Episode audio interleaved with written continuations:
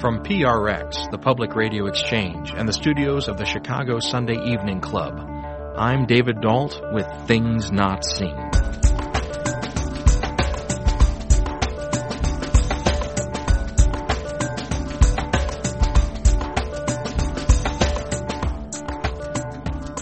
On today's show, I'm invited into the home of esteemed scholar and historian of religion, Martin E. Marty. Professor Marty is well known for his study of fundamentalisms as well as the clash of religions in the global context. We sit down for a cup of coffee, we talk about religion in America, and we discuss what it's like to be a scholar looking back on a long and illustrious career. Stay tuned.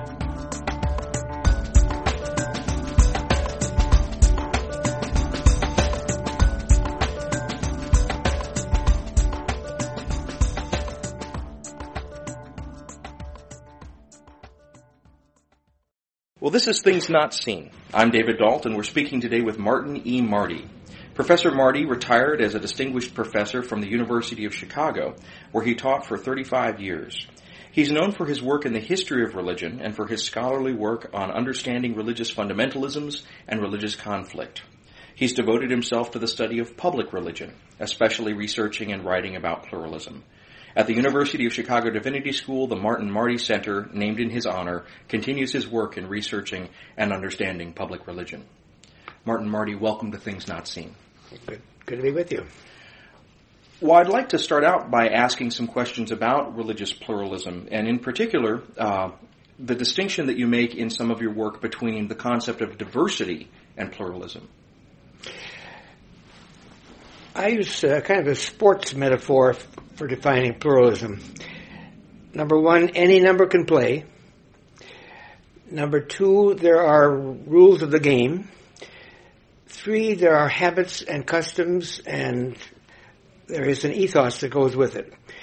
When my wife and I would play tennis, we would follow the rules, but I'd serve up the second serve instantly and, oh, you don't do that. Well, in, in pluralism. You can't have a rule for everything that happens, but I think by and large the American people have learned what it is to live with somebody who's very different from you nearby. That had to be learned. It was not natural, native. So any number can play. That diversity has that too. But diversity doesn't really have any rules of the game.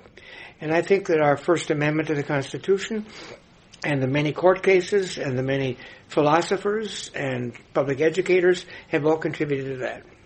Well, you mentioned the First Amendment, and for our listeners who may be unfamiliar with what uh, what that uh, what the First Amendment says or how it factors into uh, public discourse on religion in America, could you give us just a brief background on how uh, sort of the First Amendment and religious practice intersect? First of all, the Constitution is very clear. 16 words. Congress shall make no law respecting an establishment of religion, nor uh, prohibiting the free exercise thereof.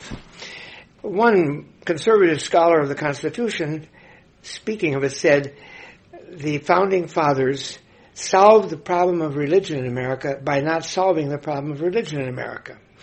They set up some ground rules for a game to be played, but when we think of all the diversity through the years, we're lucky that it was that short. But uh, it, it provides the framework. And I think that uh, we have to ask how that came about. We have to remember that the Europeans who came here, not the Africans, they were enslaved, but the Europeans who came here, almost all, I guess all, came from countries that had what we would today call an established church. The law was behind it. And in nine of the 13 colonies, they, they uh, perpetuated that. the Anglican, we call it Episcopal today, church in the south, and the uh, Congregational and uh, Presbyterian and Independent in the North. Um, they couldn't conceive of any way except that the state paid for it, legitimated it, but it didn't work. James Madison, who has to be my hero and anybody who studies this, uh, was a very cool guy, really a boring speaker. But uh, once in his life, at least he got inflamed he's a young kid in Virginia, and he's writing to somebody in Pennsylvania, which had separated church and state, religious freedom. And the debate was, can you be just as moral without establishment? And uh, Madison says the diabolical hell conceived principle by which ministers of the gospel in my county are in, are in prison because they don't have a license from the state and the Anglican Church. Well, you could see something had to give. Uh, some very noble uh, thinkers for liberty stayed with the establishment. Patrick Henry couldn't conceive of the alternative. But a, a kind of a com- coalition between people like Thomas Jefferson, who represented the Enlightenment, and Baptists who were suffering from it. And then in the middle colonies, you had a very different pattern. Everybody came, Pennsylvania, founded by Quakers, uh, built it right into it. And the New Jersey, places like that, people came from all over. And as they came from all over, they had to make things work somehow. And that's how this got invented. No, why this concept of establishment, the notion of a state-supported church, why is that a bad thing? Why should we not have an established church in America? James Madison liked to quote a French philosopher, Montesquieu, who said, if you privilege a religion, you will corrupt it. Uh, and that was Madison's theme. The, the potential for purity in America was the fact that the state wasn't backing it. In New England, for example, a minister would graduate from Yale and be assigned to a place and spend his next 45 years there. And as you read the sermons, it would be, uh, and now in the 17th place, the better divine say so and so, but then everybody's asleep. Along comes somebody on horseback riding up close and says, are you sure your minister is converted? Is he saved? Is he capable of it? And uh, what we call the Great Awakening happened in those churches but they couldn't contain it all. And you had some people there who started saying, uh, yeah, you're bending things as far as you can, but we still have to pay tax for a faith we don't believe in.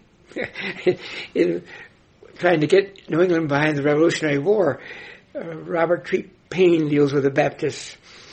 And he said, well, it's very light. We hardly charge you anything at all.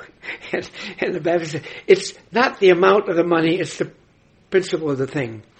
If you're just joining us, this is Things Not Seen. I'm David Dault, and we're speaking today from the home of Professor Martin E. Marty, the famous historian of religion.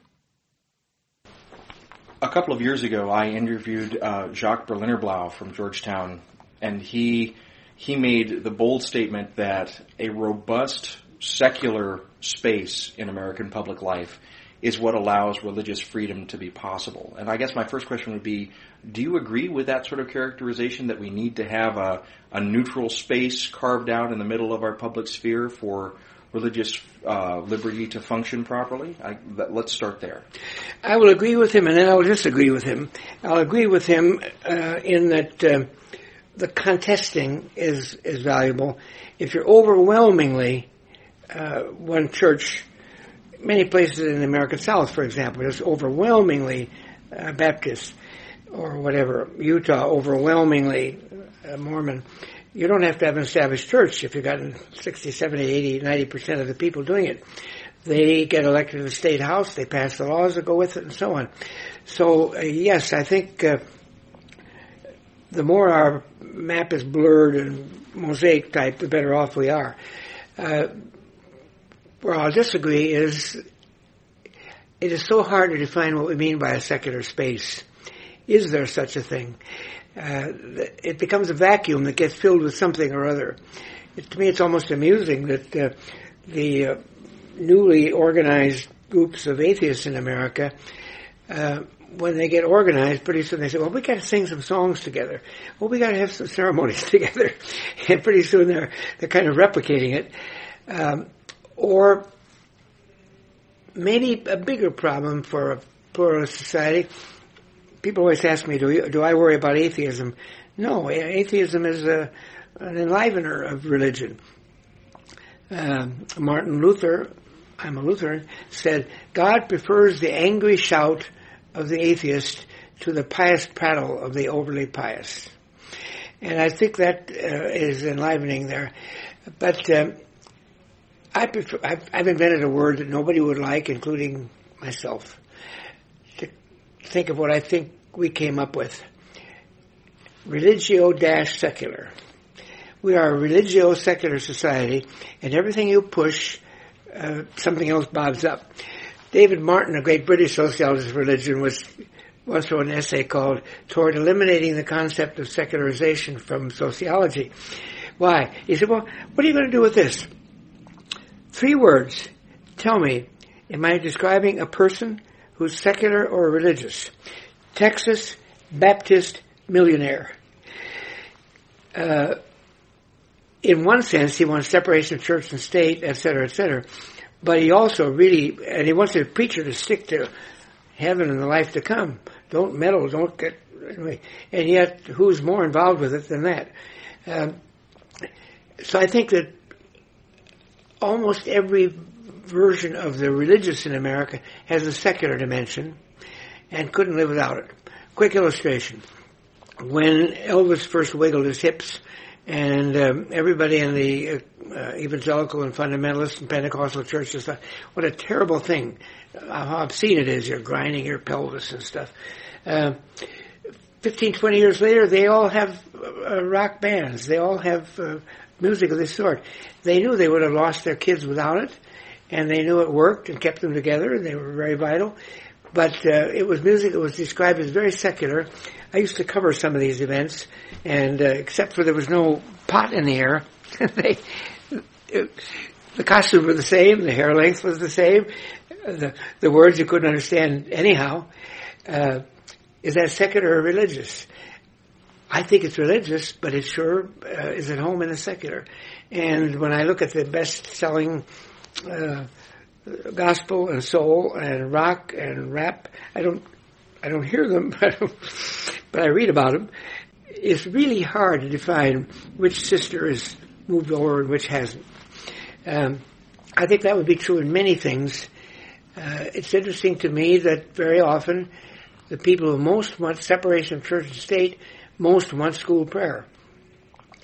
When you say we got to keep church and state separate, but we have to have it. Now, I have to uh, happen to think a little messiness is not bad here.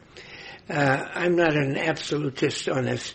For example, I think that uh, having and paying for military chaplains uh, would be an infringement on the concept of pure separation. My Navy pays for one of its officers to carry on religious work. That's not neat, but I think um, it's defensible. It has it has ground rules. It has boundaries. It's very popular. It helps the nation in times of crisis. So I think in those cases it's clear. But when you have to have the public high school football game in Texas on a Friday night has to join with prayer, and some Unitarian Universalist or somebody says, no, Uh, it's illegal. You have a huge fight over it, which is part of why I'm agreeing with uh, a, scholar who said that uh, solve the problem by not solving the problem, and each such abrasion forces us to rethink, and uh, as everything in a republic, you win some and you lose some. This is Things Not Seen. I'm David Dault. We're airing a special interview today that was conducted in the home of Professor Martin E. Marty. He's well known as both a public theologian and a scholar of religion and culture. We're discussing the role of religion in American public life as well as his long career as a scholar. We'll be back in a moment. If you're listening to the show for the first time and you like what you hear, you can subscribe to our podcast on our website or on iTunes. Search for Things Not Seen Podcast in the iTunes Store. And while you're there, we'd love it if you took a moment to write a review and give us a rating. That's actually unbelievably helpful to us in getting the word out about the show. If you're on Twitter, please take a moment and follow us at Not Seen Radio. We're also on Facebook. You can find us there at facebook.com slash things not seen radio. And one more plug. If you haven't yet discovered our Daily Religion Moments podcasts, you're truly missing out on a treasure. We have them all archived at our website. So if you're just now starting to listen to Religion Moments, you've not missed out on the thing. You can go back and explore the whole catalog just like you were traveling back in time. And thank you as always for listening.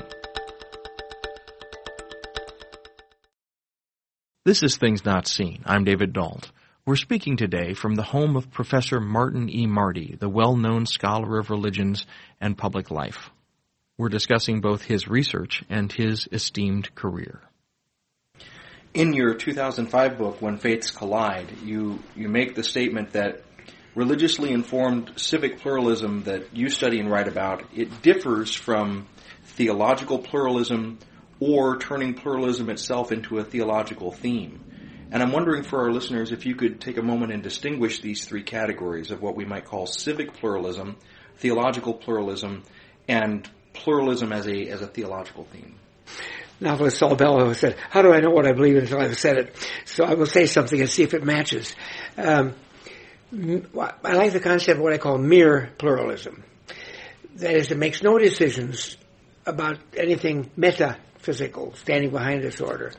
Um, it doesn't claim to have the truth about life. It simply says this, this is where the boundaries are when you're playing tennis. This is how high the net should be. Here's how often you serve. Here's how we keep score. Mere pluralism, and I think that's at heart what we're best at. Uh, uh, theological pluralism uh, invests that then with very distinctive meanings, usually by farming it out or finding that it is farmed out. Um, the Catholic will interpret it one way, the Lutheran another, the Jehovah's Witnesses all the way different. Um, but I think in this case, um, America has a very large tradition of the Reformed, the Calvinists. Most of the Protestantism was that. It's alive in Southern Baptist Convention in some ways and so on. Uh, well, it has the has this figured out differently than others. Um, in one sense, every civil act is adding up to something that the founders like to call operates by God's providence. And very often, if you read the debates over the Constitution, there are two fine volumes about this. I, I read them line by line once, and how often they're trying to avoid the word God, but they'll say providence, or they'll say heaven, and they're really pointing to the same kind of thing. They're doing us a favor by making it so innocuous that it doesn't hit you very hard, whereas when you get very explicit, then then it rules somebody out. But that would be theological pluralism. That uh, it's that. Um, I'm just going to intrude for a few seconds on on how different it is for the Lutheran. The Lutherans define Lutherans divide God's um, action in the world into two different things. Righteousness. The one is the righteousness that veils before God, and that has nothing to do with the civil order. The other is civic righteousness, which can be unbelievers as well as believers. Uh, Martin Luther is said to have said, nobody can find it, but he would have said it if he knew how much we needed it. Better be ruled by a smart Turk than a dumb Christian. Now you can find that he says roughly that, but never that succinctly. Uh, no, because the the prince, as he would have called it, the president or whatever, is to serve everybody, and what you want is somebody of conscience, of reason, of good ethics, and so on. But you don't, you don't back up from there and say well, he, he's approved, she's approved because they got the right creed behind them. Since we've been talking generally about politics and pluralism and religion, it might make sense to spend a few minutes talking specifically of the events of the last few months, particularly uh, Indiana and other states that have passed religious freedom restoration acts at the state level, and kind of what that what you see that indicating for the state of, of sort of political religion in America right now. I think the uh, RFRA, whatever it is, was one of the signs of back to the theme that they didn't solve the religious problem, or did they did solve it by not solving it. Um, who would have foreseen a few years ago that we'd be fighting about the things we're fighting about? Uh, in 1954 until the 1980s, the fights were almost all about race and war. Uh, yeah, a lot of interest groups were there certainly they cared greatly about abortion and so on, but uh, they assessed that they were on the wrong side of some of the earlier ones, and so they could preempt the space here by acting in conscience. And remember, they are acting in conscience. Um, and then they run into a pluralism that they hadn't encountered or foreseen. Let's take one illustration: gay marriage. Total flip. 30% were for it now, 30% against it, depending on which state you're talking about. The suddenness of that. Uh, there was no new doctrine. There was no new, well, there were some new laws adjusting to it, but basically it was uh, a change. One of my favorite philosophers, Jose Ortega y Gasset, says, real history is not made by wars, treaties, uh, conflagrations, and so on.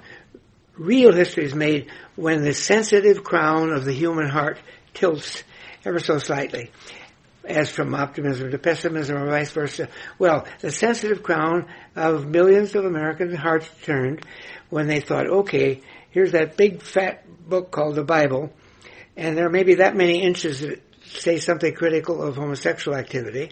Uh, I don't want to make fun of it, it's there. But how are we going to weigh that when I, a Baptist minister, have a daughter who is in a gay marriage? What am I going to do about that? And then they start balancing which which is going to win, which is going to lose. Uh, now you could say people gave up on their principle. I think many of them adopted a different principle. people of conscience can differ and can find ways in which not mere power wins. Uh, I sometimes uh, welcome the energies of these debates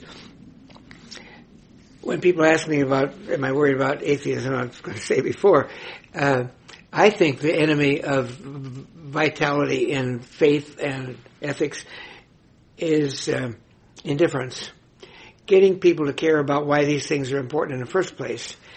And that's why I don't like it when people uh, drive any of these points so far that they get to be absurd. I read recently that the uh, Museum of the of Biblical Art on Broadway is closing, folding. Uh, it's a nice place, underfunded. It was accidental. Uh, originally built by American Bible Society, which was mainstream and conservative Protestant. I probably was supporter of it all along, for all I knew. Uh, and then it came upon hard times. Uh, everything from copyright laws changed. They couldn't hold on to that everything changed. And they still kept this nice little museum. It's going down with the best show it ever had, Don- Donatello art. Couldn't have better reviews. But the CEO or the executive director said, one of the things we suffer is Bible to a lot of Americans now means anti-freedom. It means weird stuff and so on we could do all the things we want, but if it's in our name, they're going to pay attention beyond it. Well, why? Because they're used to people quoting the Bible in things that they see inhibiting their freedom or dimming the lights of the culture. Uh, so I, indifference is the problem here. This is Things Not Seen. I'm David Dault, and we're speaking today with Martin E. Marty, the professor of religion and the history of religions, who has spoken eloquently for more than 40 years about religion in public life.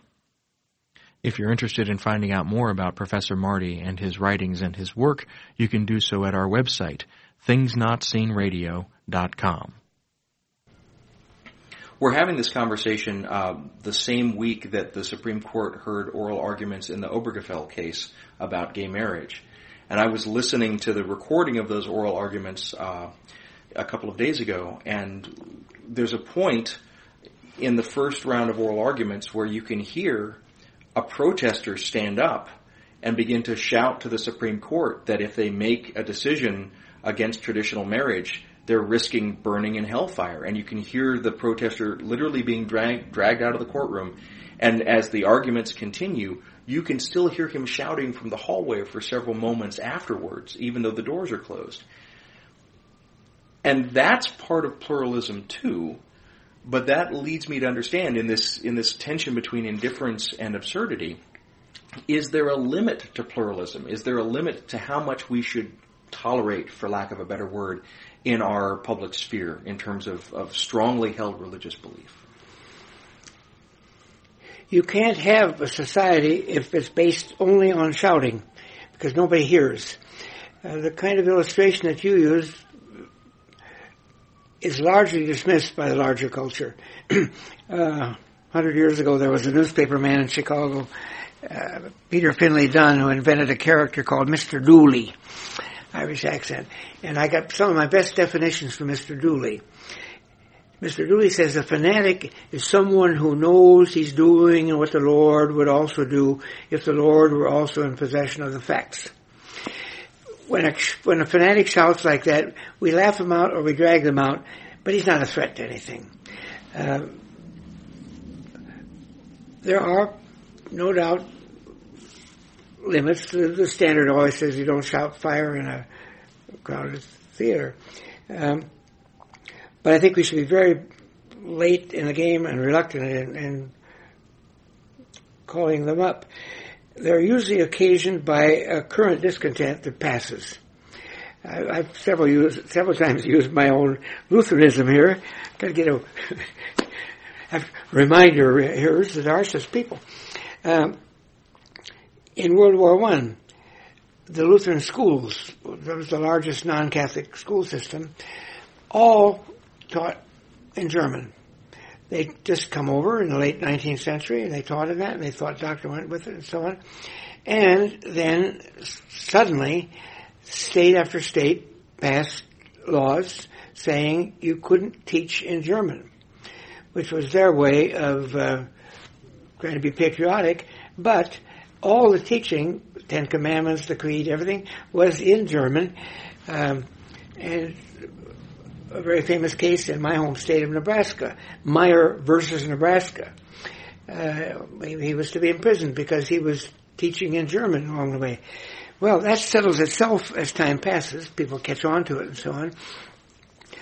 That was a good, a clear illustration of someplace where you were way too restrictive. Uh, there were religious dimensions to the imprisonment of the Japanese in uh, World War II, one of the great crimes of our century last century. Uh, thousands and thousands of good citizens. When they got to be in the military, they had the highest casualty rate of any service unit. Good citizens all the way around, but they were Japs and they had this, they didn't have Jesus and they didn't have all that. Terrible things happened. Um, and that was a case where we're going to have it. They, they would have said it's ethnic and political, but it was it was everything else too. Uh, I think there there are limits to to that, but I'm very cautious about when you rule, when you rule them out. Um, we definitely limit some liberties. Fluoridation of water. I'm glad it came along before my children did because my dental bills weren't not nearly what they would have been otherwise. Uh, but I know uh, Christian scientists who really had a problem fluoridated water blood transfusions to the Jehovah's Witnesses. Uh, they read some biblical passages and in conscience they really think it's wrong. Well, uh, how do we solve that? If you can get it to a court, the judge will say, I'm going to act in the parental role. We don't want that child to die. And the Jehovah's Witness, I think, way down deep says, oh God, I'm sure glad it's happening. My child's going to live and I, and I didn't sin.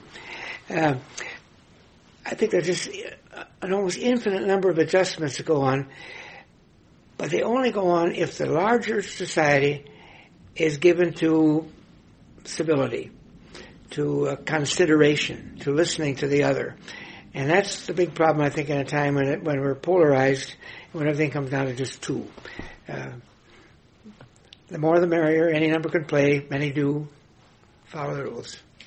Well, you, you talked about this adversarial uh, nature of our of our culture. I, I come uh, immediately before coming to Chicago. I was in Tennessee, and one of the problems in several places in Tennessee, particularly in Murfreesboro, south of Nashville, uh, there's a, a, Muslim community there that wished to expand one of the mosques, and the the town council and also citizens of the town found any number of ways to try and block those efforts, even to the point of arson. Um, there we have a minority religion, which by all accounts should be protected by the First Amendment like every other.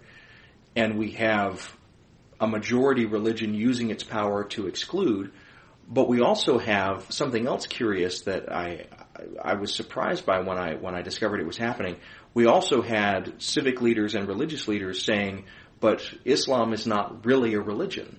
So to try and even uh, discount the even possibility of religious protections. And I, I, guess I'd like to get your thoughts on that kind of political maneuver of looking at something that clearly has been recognized as a religion and suddenly trying to redefine it out of the religious category and away from religious protections. There's no way you can de-religiosify Islam or any of the groups. That's a legal feint. Uh, it's immoral, it's dishonest, and everything else. Uh, you should let everything be what it is. that's what the people in it would say it is. And I've never seen a definition of religion that would mean uh, Buddhists aren't, and so on. Uh, Buddhism doesn't have God, but it's obviously religion. Islam, to anti-Muslims, has too much God, uh, penetrates too many dimensions of life along the way. But I don't think that ploy is going to work. What you have is uh, prejudiced neighbors or frightened people or whatever who don't understand who the neighbor is. Uh, here in Greater Chicago, I used to live in the western suburbs, and uh, some big mosques came in. These were the most law-abiding people, and uh, there were people who opposed them at first, and they said, "Oh my goodness, that's my doctor. That, that's, that's, that's, that's our nurse. That's our dentist, and so on." Uh, that begins to solve itself that way. Uh, so again, I know those local instances. Uh, all kinds of people who use traffic patterns or whatever. These just have to work out their way in a, in a civil society.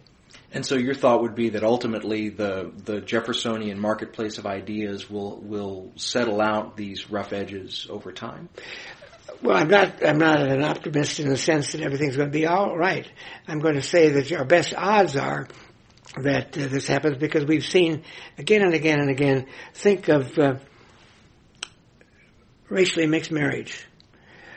Absolutely abhorrent and illegal many, many places just a few decades ago. Um, now I look out at any Christian church I'm a member and, and uh, uh, white and black and Asian and Western uh, are all over the place. Uh, by the way, mixed marriage, as we call it, is one of the great uh, salves and solvents in, in pluralist society.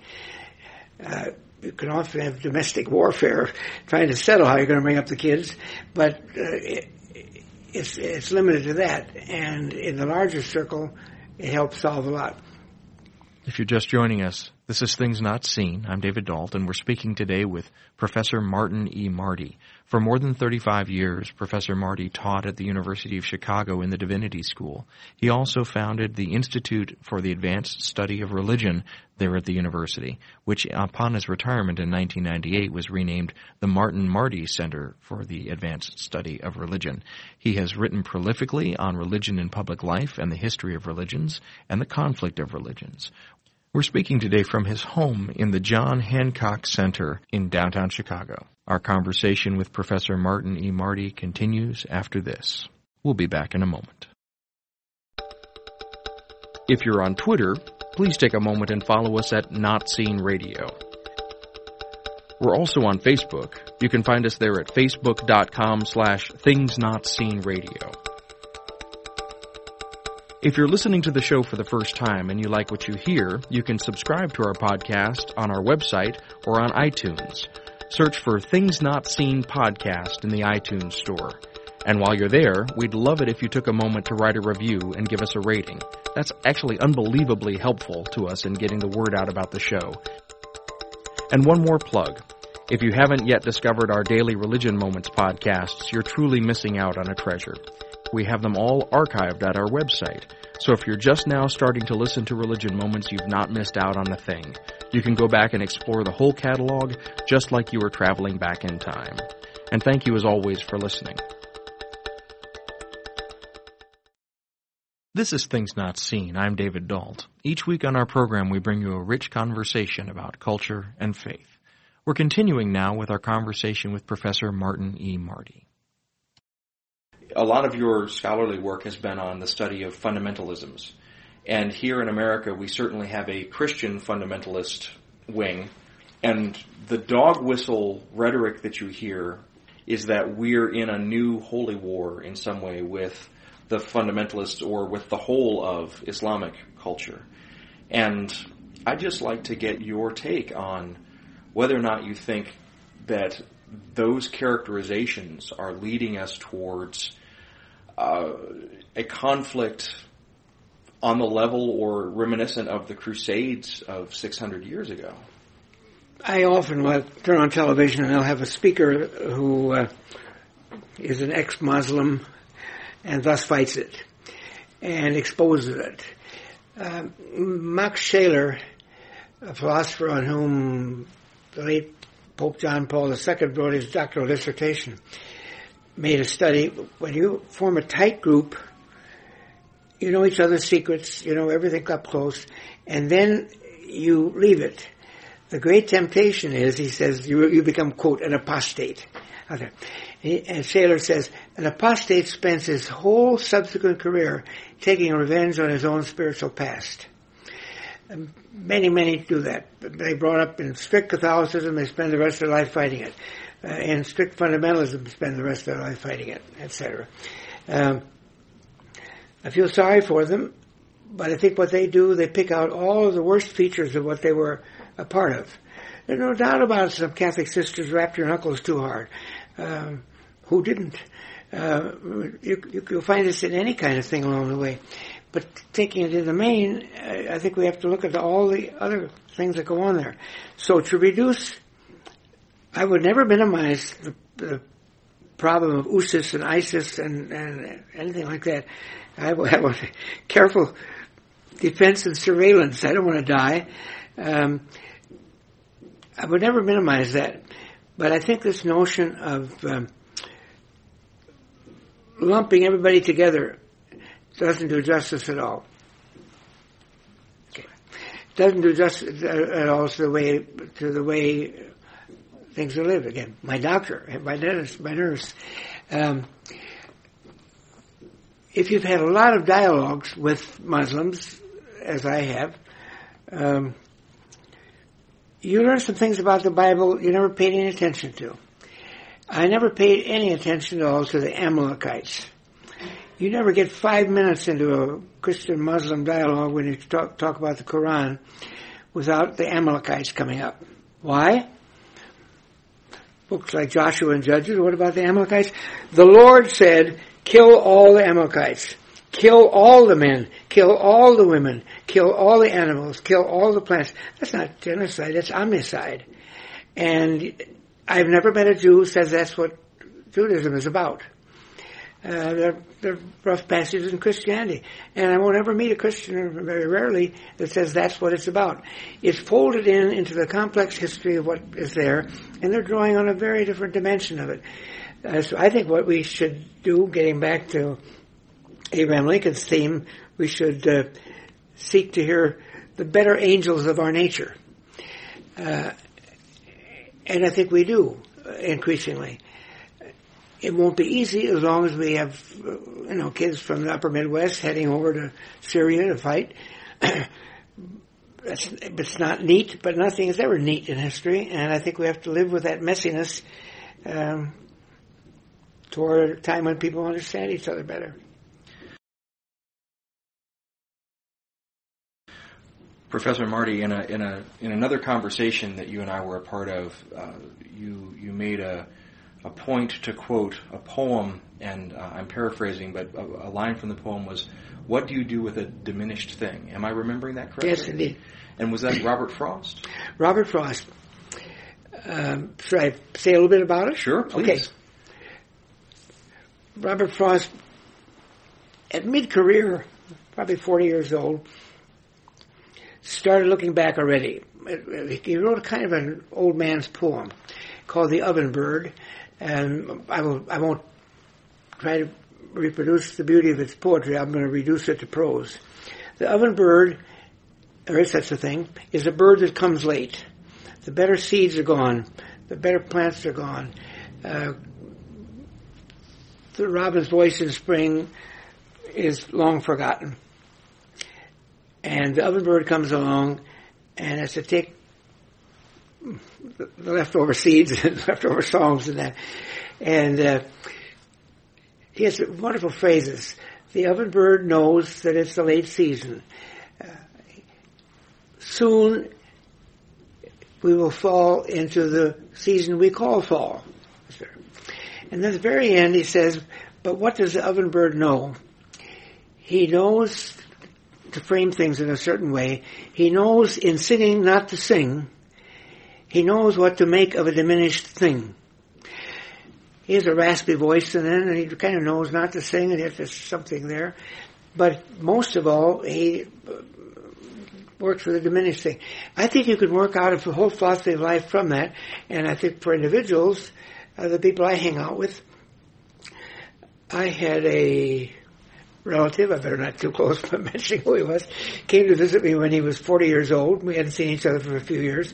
40 years old, sitting on a porch swing, celebrating my 40th. And he said, now Marty, as you look back on your life, did it turn out the way you wanted it to? well, oh my.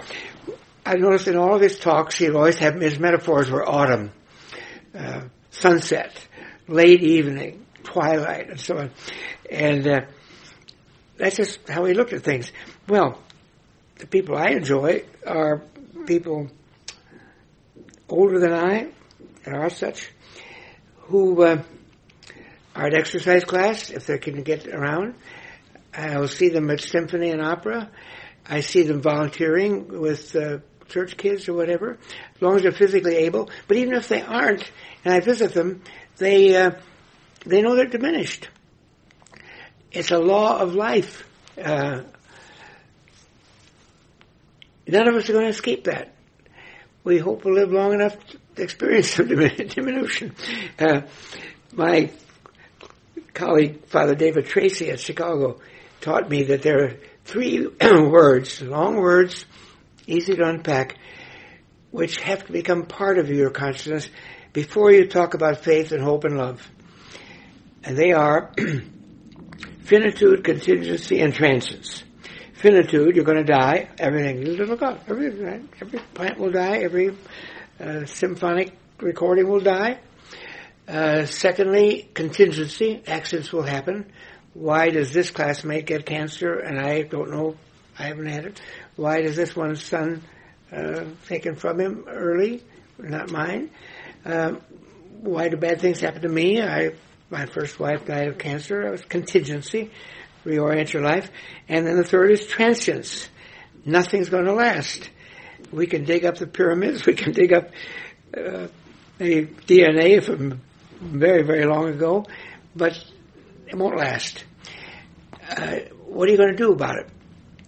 And Robert Frost's oven bird knows what to make of a diminished thing.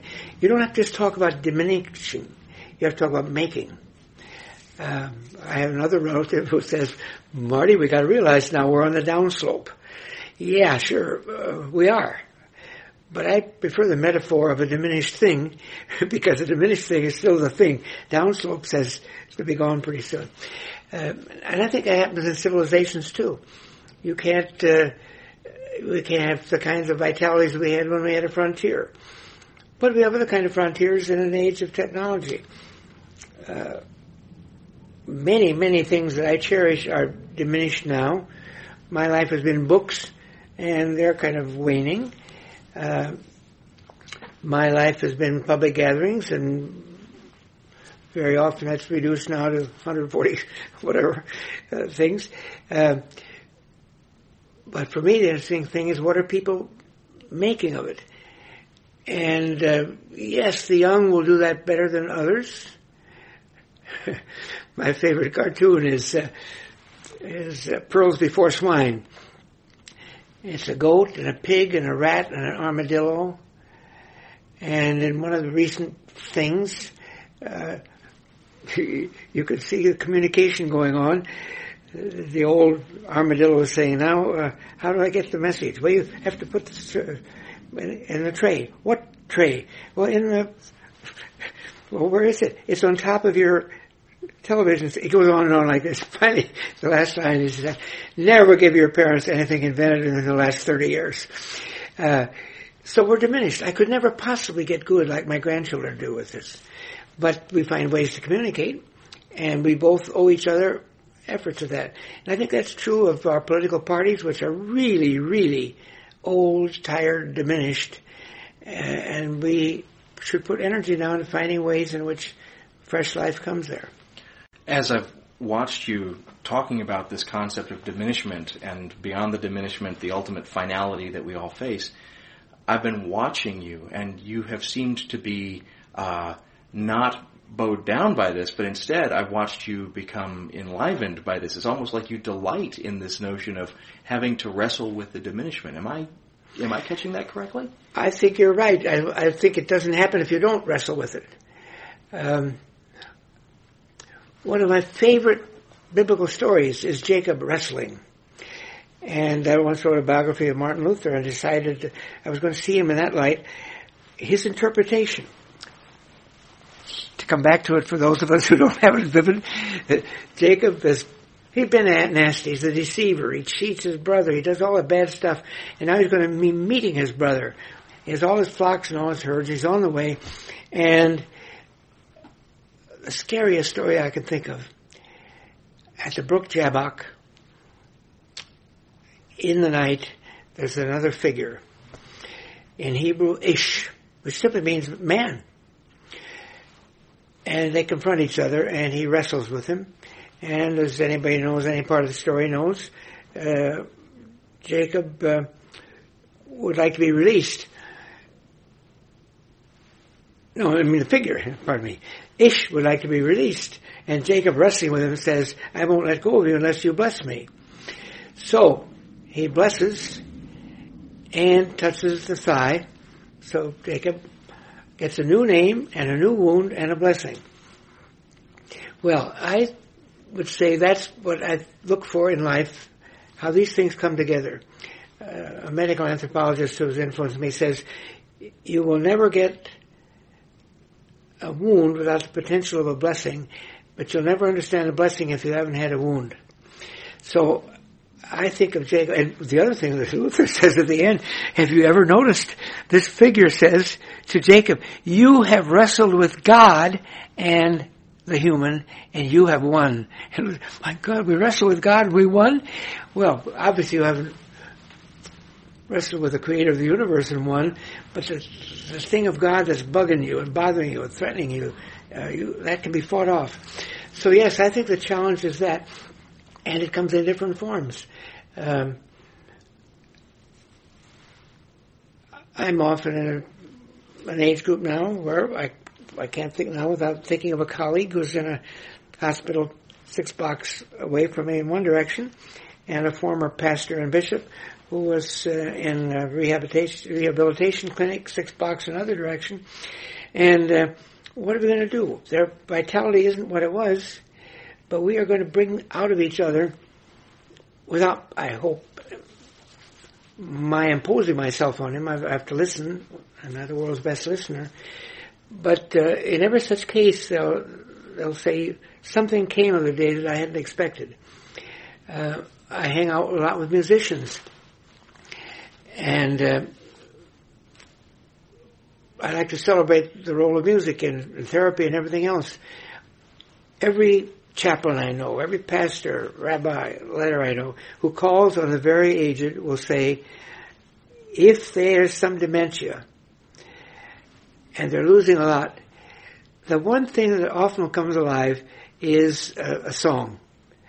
Amazing Grace or some hymn they grew up with, Abide With Me. There's something in the brain that makes that work. Uh, the great uh, Catholic sociologist uh, Andrew Greeley uh, had a terrible accident. The last four years of his life was not really functioning. Lived in my building and uh, our building, and I would call on him often when a priest would come to say mass. And uh, the priest or my colleague David Tracy would hold up the mass book and just a glazed look. I thought, oh, what a sad thing. Every gesture of the Mass came back. He knew when to pour the water in. He knew when to say the sign of the cross. He knew all those things. Uh, to me, that's a little metaphor of he made he made something do. Uh, my wife and I were back from Europe, and I brought him a glassine picture from Chartres Cathedral uh, of the St. Martin window because Greeley, kiddingly, would call me St. Martin. He, he, he gave me a little St. Martin medal that probably saved my life for who knows how often. There's St. Martin. and that's from Andrew Greeley, and I, I can never get my teeth out without thinking that. well, Greeley uh, had this terrible accident. I called, I want to call on him. You might sit there 20 minutes, nothing happens. and then I said, Andrew, I brought you this highly reduced uh, St. Martin window, maybe 16 medallions in it. He looked at it and I said, who are all these little people? And I said, well, they're all part of the story of uh, St. Martin. Well, uh, and, and uh, he suddenly stopped. He had two bottles of water on the table. He took the top off the one and dipped it, went to the window and picked out the one that had St. Martin in it and made the sign of the cross on it. And he said, Easter holy water. Now that's making something of a diminished thing. I'm being blessed. I'm being lifted by it. It gives him the experience of uh, having meant something. I, I shouldn't overinterpret it. I don't know what else going on in him, but uh, those things happening would be, to me, the illustration of that. Uh, that's kind of a minimal one. There are a lot bigger things going on. Well, Martin Marty, I appreciate so much you and Harriet inviting me into your home, and thank you so much for our conversation today. I've really enjoyed it. As I told you off off camera, off microphone, uh, Saul Bellow's prayed, How do I know what I believe until I've said it? You force me to think things through, and I like that. Things Not Seen is produced by Sandberg Media LLC with the support of the Chicago Sunday Evening Club. Today's show was recorded on location in the John Hancock Center in downtown Chicago.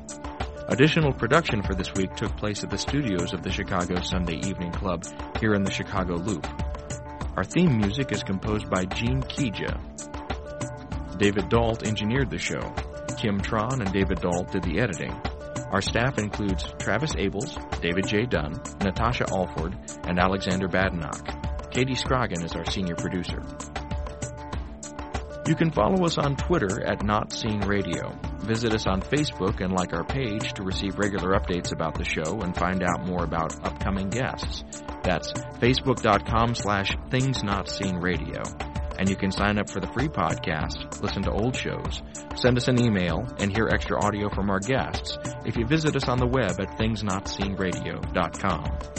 I'm David Dault and we'll be back next week with more conversations about culture and faith please join us.